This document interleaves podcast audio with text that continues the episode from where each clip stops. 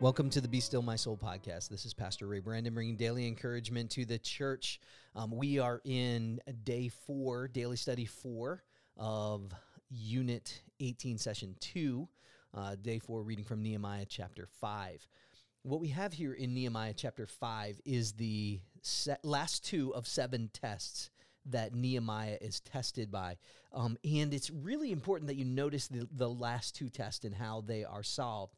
Um, they are they are um, one is an internal test and one is an external test of of justice.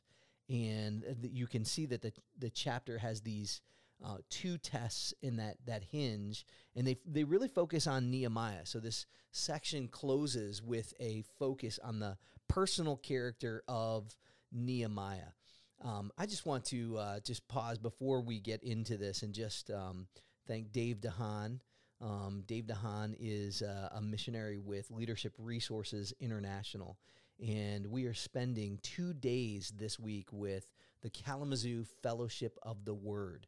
Uh, Fellowship of the Word and Leadership Resources International. Fellowship of the Word is the group of pastors from Southwest Michigan. There's a couple from Illinois, um, a couple from Indiana that come up to Kalamazoo to Northbridge, and we put on a two day seminar, and it is just studying God's Word the principles that we teach and the language that we use around the principles are being taught to you in your small groups by your small group leaders so that you know how to study God's word. And so, what we do as pastors, we're called to train and equip others. Um, and even as pastors, pastors and elders, um, that's the same kind of training that we offer with Leadership Resources International uh, around the globe, l- literally around the globe. So we believe at Northbridge that what we're doing right here on the Be Still My Soul podcast, what we do on Sunday mornings, what we do in small groups, these are the things that transform lives. These are the things that transform communities. It's the gospel. And so we want people to be equipped to know God's word. And that's why we are a ministry partner, a missionary partner of Leadership Resources International. It's why we spend time with local pastors here doing what we do so that we can go other places and equip uh, pastors around the world, some of which have no formal training. And so it's it's not that we are smarter than anyone in any other culture. It will see this in this passage that God, when He gives a gift, that gift is meant to be multiplied. That gift is meant to be given away. It's to be generous. And so we very, very humbly have the privilege through Leadership Resources International by giving through our regular general fund offering. We send missionaries to um, all around the globe that are working with pastors, that are multiplying the word of God to congregations and communities. It's part of our generosity. And that leads us back into the, the scriptures today. In chapter 5, there is a problem. Now remember the there's these problems. These problems are they they are important, but they're also they have to be dealt with and in some ways they are they're there, but they're getting in the way of the purpose right? So this is life. There's going to be all kinds of problems that you have to solve that are periphery. They're, they're tests, they're struggles. And we've been studying with pastors today, Second Timothy, where Paul writes to Timothy and he says, you know, preach the word of God. You're going to encounter suffering, you're going to encounter struggles. Don't be discouraged. Discharge the ministry that you have been given, the gift that's been bestowed on you. And so we see this too in the, in this passage. Nehemiah, the whole purpose of the book of Nehemiah is to get to worship but he's got to build a wall. But before he builds a wall, he's got this issue, this economic issue that people are faced by in the in the first chapter, and we see this economic slavery. And the Old Testament uh, it has some safeguards on economic slavery. And we see actually what's happening here in the first part of this chapter is that there's hardship and people are taking advantage of other people. What we actually see here is a violation of God's good law. In fact, um, when it, it's brought to Nehemiah's attention, this these draining complaints about injustice And sometimes I'm sure you've been there. It's like, I'm just trying to get this good thing done, and now I got this. I'm sure that Nehemiah felt that way, but he had to deal with it. Why? Because people are important and people have problems and they have struggles. If you're a parent, you know this. You're you're just trying to get through your day and you're trying to get your things done. You're trying to take care of your kids and get them where they need to be and get them a, a good education and um, and and teach them God's word and do family devotions and family worship. And these problems crop up. But Nehemiah here he addresses those and he says, oh, "This is not good. You're taking advantage of one another." You can read the passage. You can dig into that passage. You can look back into the Old Testament law and cross reference that and and see what was done. They were taxing one another. They were taking advantage of one another. But what I want you to see very briefly in this podcast is I want you to see how this lands and how this ends. It is contrasted by Nehemiah's rights. Nehemiah had every right. He was appointed to be the governor of the land. And he solves this problem of injustice.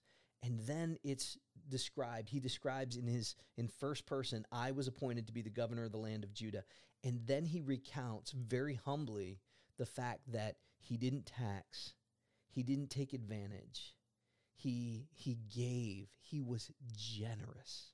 He was generous in spite all of these issues. Man, this guy is he he is he is graced by God. And he's look what he says in verse 19. Remember for my good, O oh my God, that I have done for this people. You know, some some might say, well, that that's that's that's kind of proud, isn't it? No, that is not proud. He's saying, God, I am making a sacrifice. I am giving this to you. Remember what I have done. Remember what I've done. You know, that's that that uh, we ought to be able to make that a prayer and a statement before God. God, even if no one else remembers, will you remember what I've done? Will you remember my generosity and my sacrifice? Um, and listen, friend, it doesn't matter if you are remembered, right? Make Jesus famous and die and be, be remembered no more, right? It matters only what God remembers of you. Right? That's that's where Nehemiah is looking. And you can see that kind of focus uh, in this man. He wants to please God. You see, before salvation, we have a fear of God. Why? Because the wrath of God is upon us because of our sin. But when we come to know who God is in his great mercy upon us and in his grace and his love for us, we understand that God's wrath is upon us, but he has given us a perfect sacrifice, that of Jesus.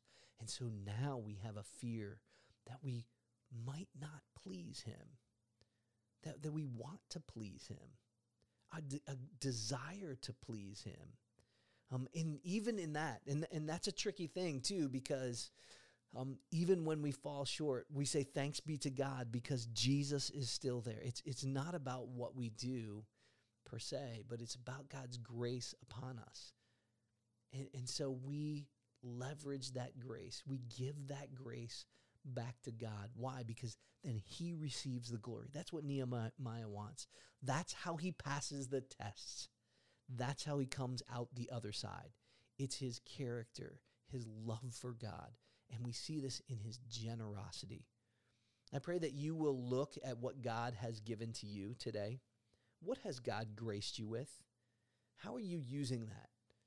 Um, it is not wrong to have things. In fact, I think the Bible calls us to um, to pursue uh, to pursue um, resources, but then to use those resources. And God gives some to to some, and He gives some more to others. And it's not the amount that matters, it's how you use that. And whether or not you use that for God's glory and the flourishing of your brothers and sisters in the church and in the world. Church, may, may your community, may Southwest Michigan um, hear of Jesus Christ whether that's um, through these pastors that that met here at Northbridge today, what you did through your generosity It's going to affect pulpits in Southwest Michigan and Indiana and Illinois this very Sunday because you were generous. How many other people will you affect directly through your life, your generosity? How will the gospel in your life solve the world's struggles for the glory of God?